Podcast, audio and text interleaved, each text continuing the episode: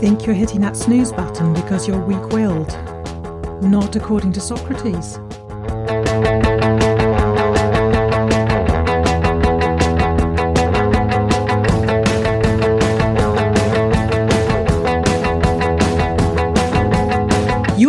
To The Academic Imperfectionist. I'm Dr. Rebecca Roache. I'm a coach and a philosopher at the University of London, and week by week, I'll be drawing on philosophical analysis and coaching insights to help you dump perfectionism and flourish on your own terms.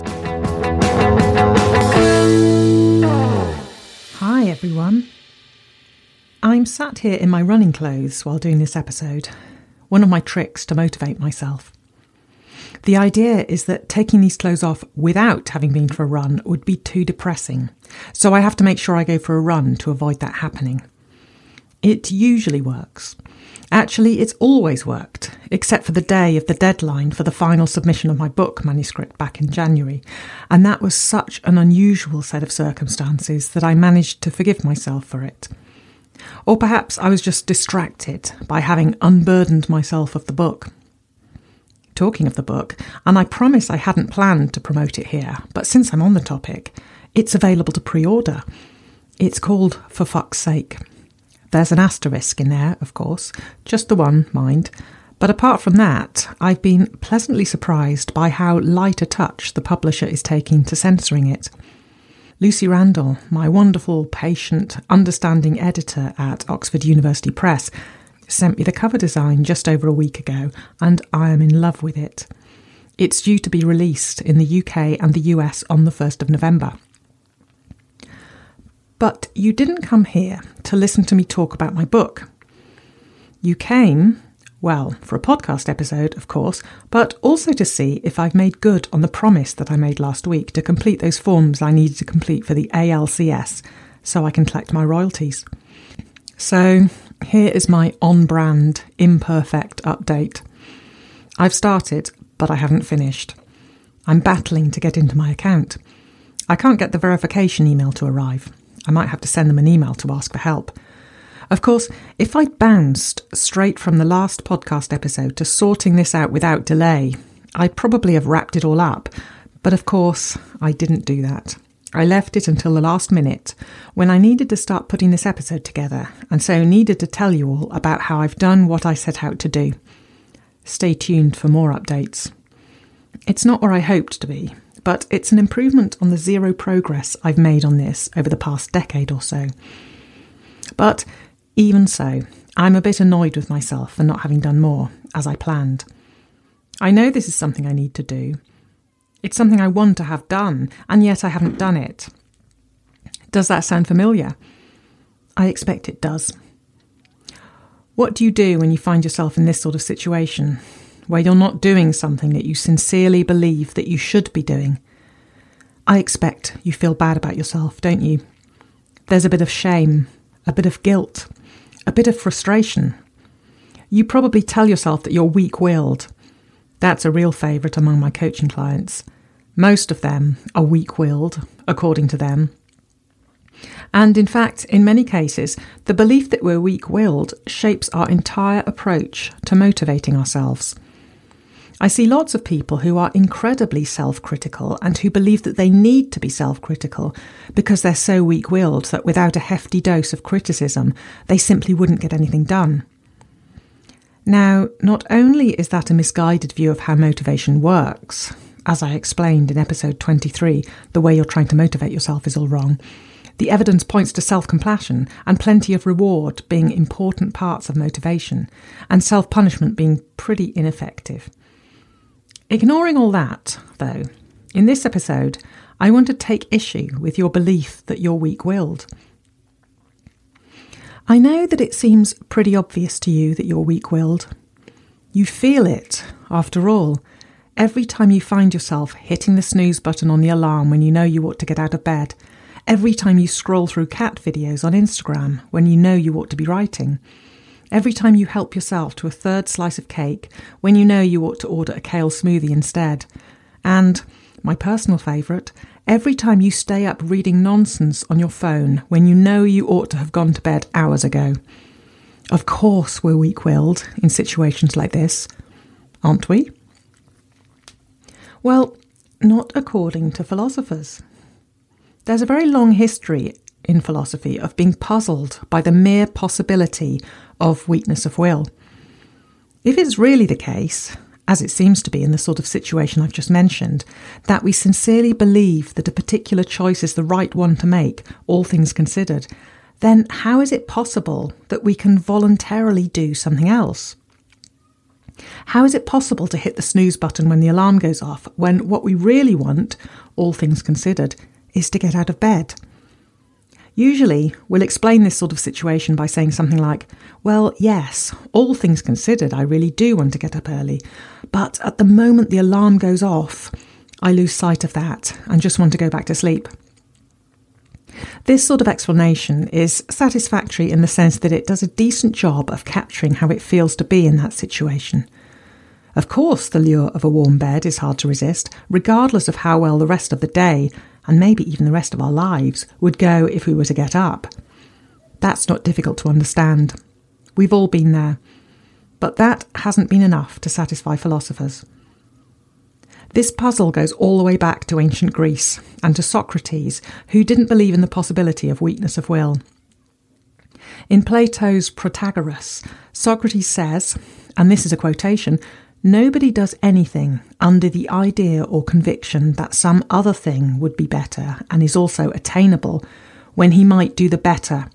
End of quotation. What does this mean for you, lying in bed, rudely awakened by your alarm, and reaching out to hit the snooze button? Well, it means that at least at that moment, you don't really think that getting out of bed would be better, all things considered. You can't think that according to Socrates. What you really think is the best course of action is going back to sleep. There's no weakness of will involved. You're just doing what you value most. It might be that at the times when your alarm is not buzzing at you, you value something different. But that's irrelevant to the question of what you do at the moment your alarm is buzzing. Now, Socrates' view is controversial, and there are plenty of philosophers who have disagreed with him over the years.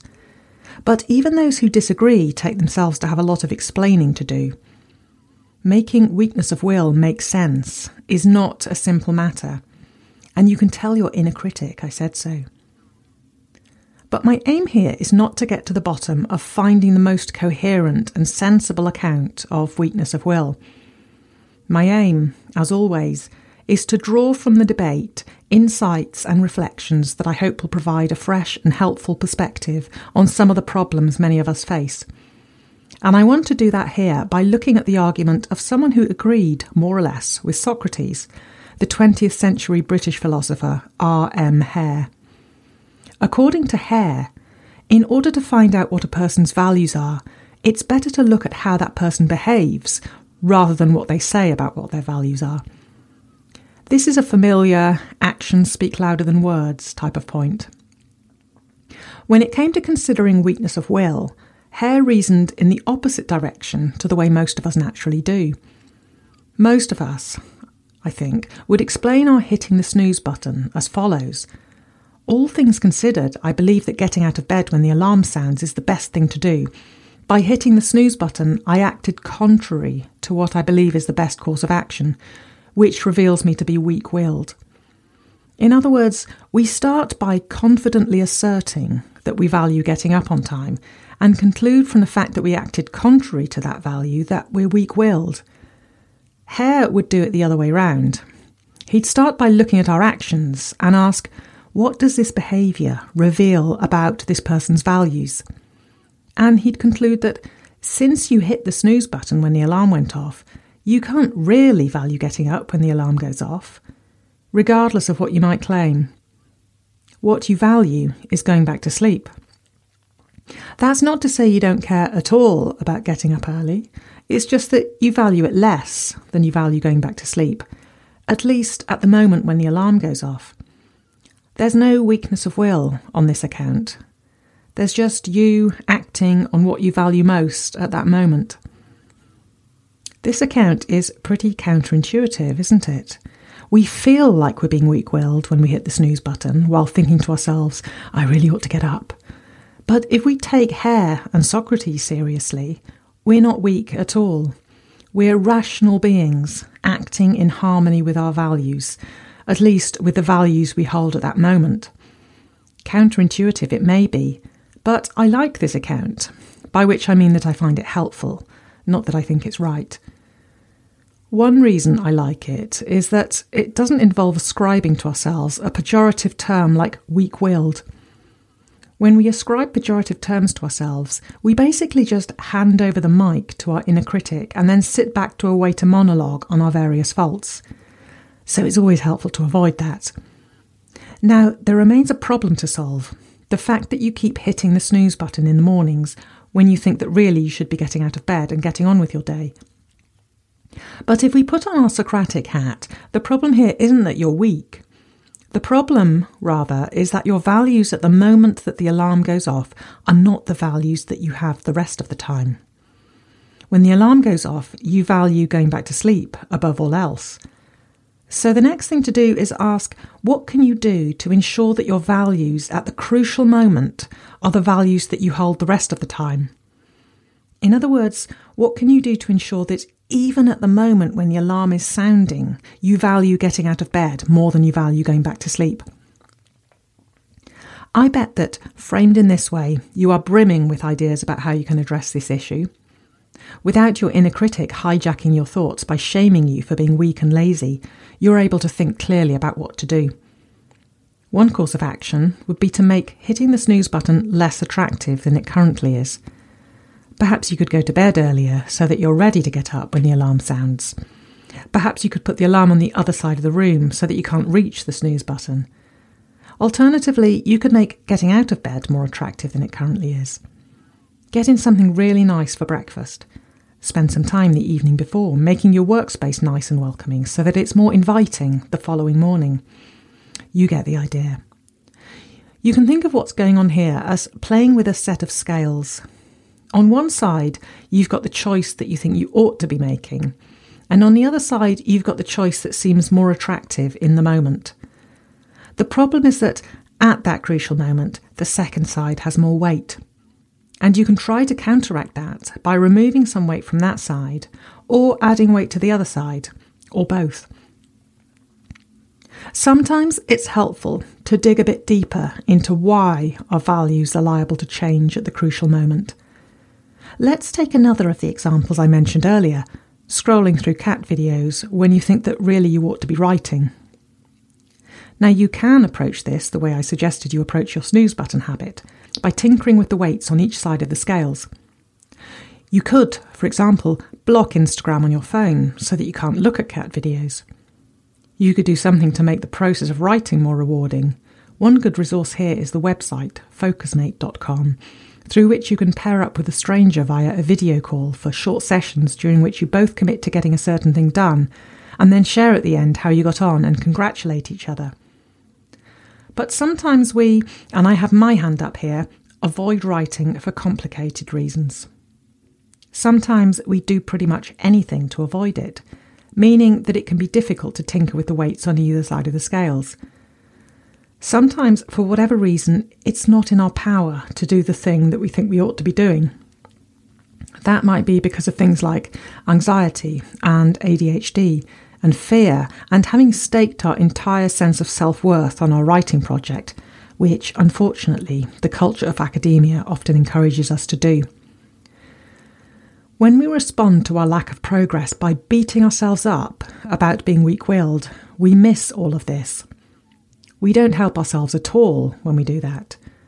So let's instead start by noting that at the crucial moment, that might be when you sit down at your laptop and open the Word document you're working on, but perhaps you don't even get that far. Perhaps you don't even make it within 10 metres of your laptop. Even though getting this writing project done is something you really want to achieve, you find you'll do anything to avoid it. Cat videos, Wikipedia pages about celebrities you've never heard of, travel guides for cities you've no desire to visit, whatever. These things become irresistible. And you're not weak willed, remember. You just, for whatever reason, suddenly find stuff like this way more interesting and enticing than the writing project that you care deeply about. Your values are glitching, as my kids would put it. The glaringly obvious question at this point is why? Because it's not the content of this stuff that's enthralling. Okay, maybe that's the case with the cat videos, but not with the irrelevant Wikipedia pages and unappealing travel guides. So, what is it that these distraction activities are giving you that you don't get from working on your writing project? In a lot of cases, they're attractive because they soothe the anxiety that arises because you value your writing project so much. And in that case, that's something that you'd benefit from tackling head on. Aside from the obvious medical route, I've talked about writing anxiety in various episodes of this podcast, including episode 40, Why I Took So Bloody Long to Write My Book, and episode 9, Cancel Your Productivity Anxiety. But in all honesty, this has come up in more episodes than I can remember.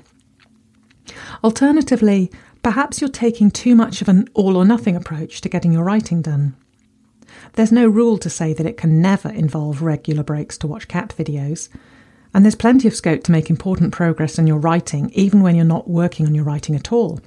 I talked about that in episode 19, Not Writing is an Essential Part of Writing, and episode 20, Don't Just Write It, Ferment It. I think that essentially the lesson we can learn from the way that Socrates explains away weakness of the will and the view that Hare takes of it is this. We need to do better than simply yelling at ourselves, I shouldn't be making these choices, when our choices don't align with the values that we most strongly identify with, like finishing a thesis, or getting up on time, or eating healthily. Instead, accept that we're making these non ideal choices. Accept that they happen and that they're going to keep happening, and then, following Hare, ask what do these behavioural choices reveal about the values we hold at the moment we choose to engage in that behaviour? Dig deep. Try to understand what's going on. Write down what those values are. Just describe them, don't judge them. And if you find it hard to stop judgment from creeping in, try shifting your perspective and asking yourself what you conclude about someone else's values if they were behaving in the way that you do. Once you have that list, think about whether you identify strongly with those values. If there are any on the list that you hold only at odd moments, like when your alarm goes off, but not the rest of the time, have a think about what action you can take to bring them into line with your more enduring values. Treat it as a problem solving exercise. You don't solve a problem by standing there shaking your head and bitching about how lazy and weak it is. You solve a problem by coming up with a course of action that you believe is going to make a change in the right direction. It's cause and effect, it's not good or bad. Good luck, my rational friend.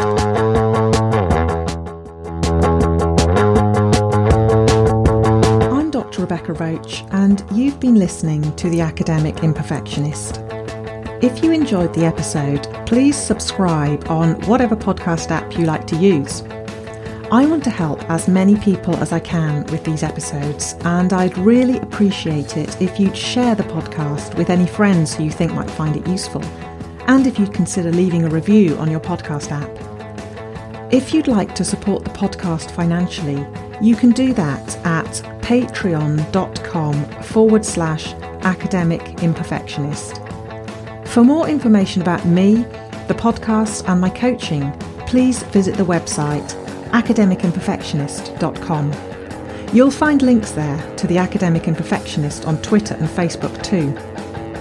If you have an idea or a request for a future episode of The Academic Imperfectionist, please drop me a line, either via my website or by tweeting your idea with the hashtag Academic Imperfectionist.